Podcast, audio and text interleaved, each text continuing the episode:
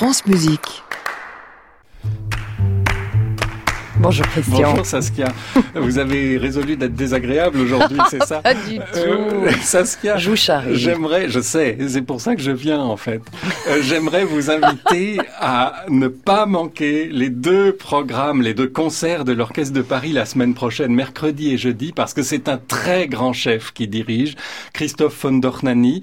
Il a 88 ans tout de même. Euh, c'est quelqu'un qui m'impressionne beaucoup parce que c'est un chef de classe, de rigueur, et qui réalise, je trouve, une synthèse très harmonieuse entre des influences extrêmement diverses.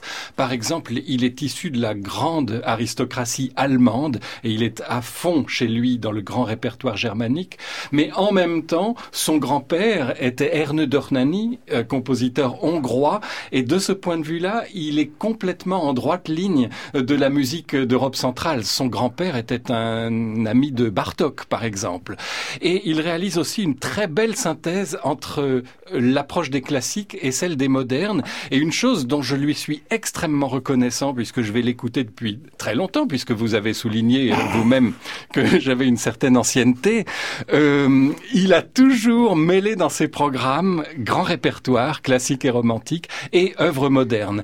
Et je lui dois une fière chandelle parce que c'est grâce au programme dirigé par Christophe von Dornani à Paris que j'ai entendu non seulement, bien sûr, les symphonies de Beethoven et les symphonies de Brahms, mais aussi Ligeti, mais aussi Thomas Hades, mais aussi Steve Reich. Et ça, c'est quelque chose qui lui a toujours extrêmement tenu à cœur et il n'a jamais fait de séparation. Et s'il y a bien quelque chose qui, moi, me fascine dans sa direction, c'est précisément qu'il dirige les classiques comme s'ils étaient modernes, avec donc une fraîcheur d'approche, une nouveauté permanente, et il dirige les modernes comme s'ils étaient classiques. Et un jour, je lui ai posé la question, et là, je vais vous dire, la réponse m'a laissé songeur et euh, fasciné. Quand je lui ai fait cette remarque, il m'a dit, mais vous savez, moi, je ne vois pas trop de rupture parce que mon grand-père, euh, avec qui j'ai étudié, a connu Liszt. Et Liszt avait 17 ans quand Beethoven est mort. Donc, moi, je vois une continuité et pas de rupture.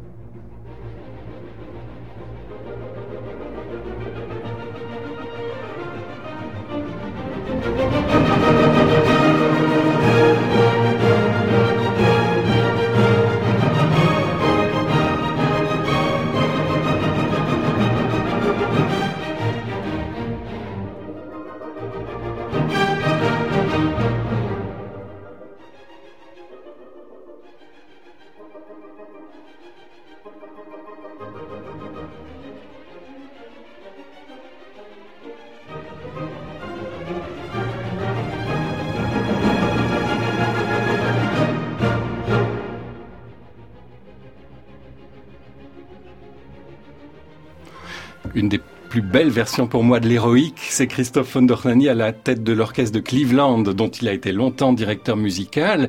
Euh, un chef que vous avez entendu d'une grande rigueur, mais en même temps vivacité, sans la moindre trace de pathos.